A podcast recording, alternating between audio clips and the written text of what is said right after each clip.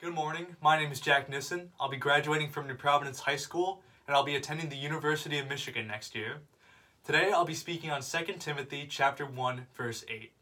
So, to give you some context, 1 and 2 Timothy are letters written by Paul to his apprentice Timothy.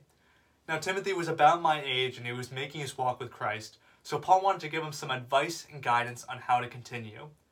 In general, these letters speak of having a strong faith with Christ and the good that comes with that. And in verse 8, Paul speaks specifically about something called a testimony. He says, because of Christ, we have a testimony to share, which comes from suffering for the gospel and by the power of God. So what exactly is a testimony? Well, simply, it's a story about finding God, and it can be short, it can be long, it can be anything, as long as it involves you finding God in some way. So, for example, my testimony would start with me joining SALT my freshman year, going on the retreats, going on the Mexico mission trip, and then finally my senior year becoming a senior intern. So what Paul is trying to say is that because of Christ, we have a story to share, which comes from suffering for the gospel and by the power of God. And there's another word I want to talk about in that verse, and that word is gospel. In the original New Testament, which was written in Greek, the word for gospel was euangelion, which means good news. And that good news, as we know, is the birth of the Messiah, Jesus Christ, on Christmas. So if we put good news into that verse, it gets a little more confusing. Because of Christ, we have a testimony to share, which comes from suffering for good news. So what does that mean? How do we suffer for good news? Well, when I ask myself that question, I immediately thought of a story I had read in Matthew.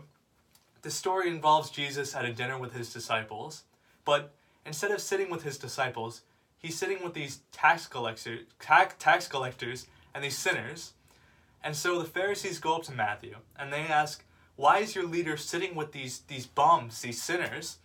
And Jesus overhears this and he responds to them, healthy people don't need a doctor, sick people do. And that explains why he's called the suffering servant. When we are at our lowest and we are hitting rock bottom, that's when we hear Jesus' message the loudest.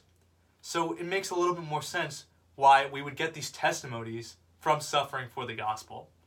And finally, the second way that Paul says we get testimonies is through the power of God. Now that's very obvious. We all know the power of God. I don't need to tell you what it is. And we all have our own testimonies that involve the power of God and feeling his love.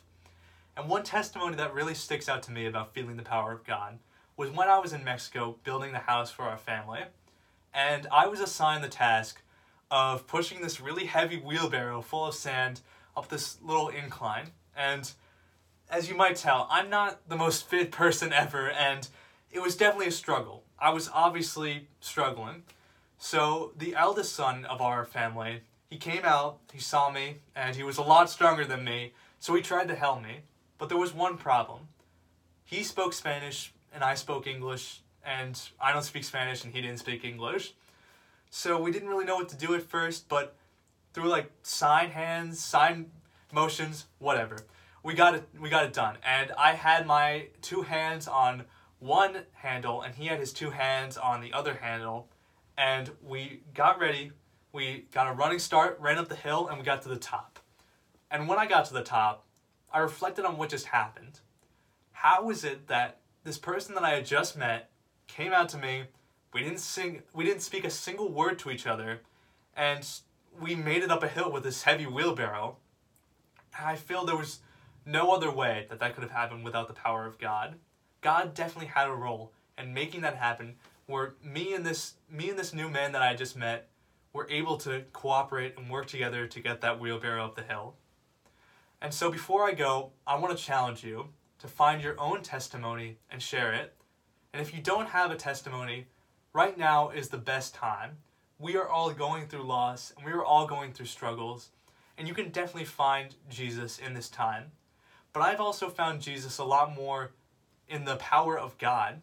The fact is, I have more time to read the Bible, talk to my family, talk to my loved ones, talk to just people in general, and reflect on myself. And because of that, I've seen God more, and I have felt his love more than ever in this time. And so I know that you can find your own testimony. whether it's through your struggles or whether you feel it through the love of God. Spend some quiet time talking to Him, read the Bible, and find your own testimonies to share the love of God. Thank you, and have a great day.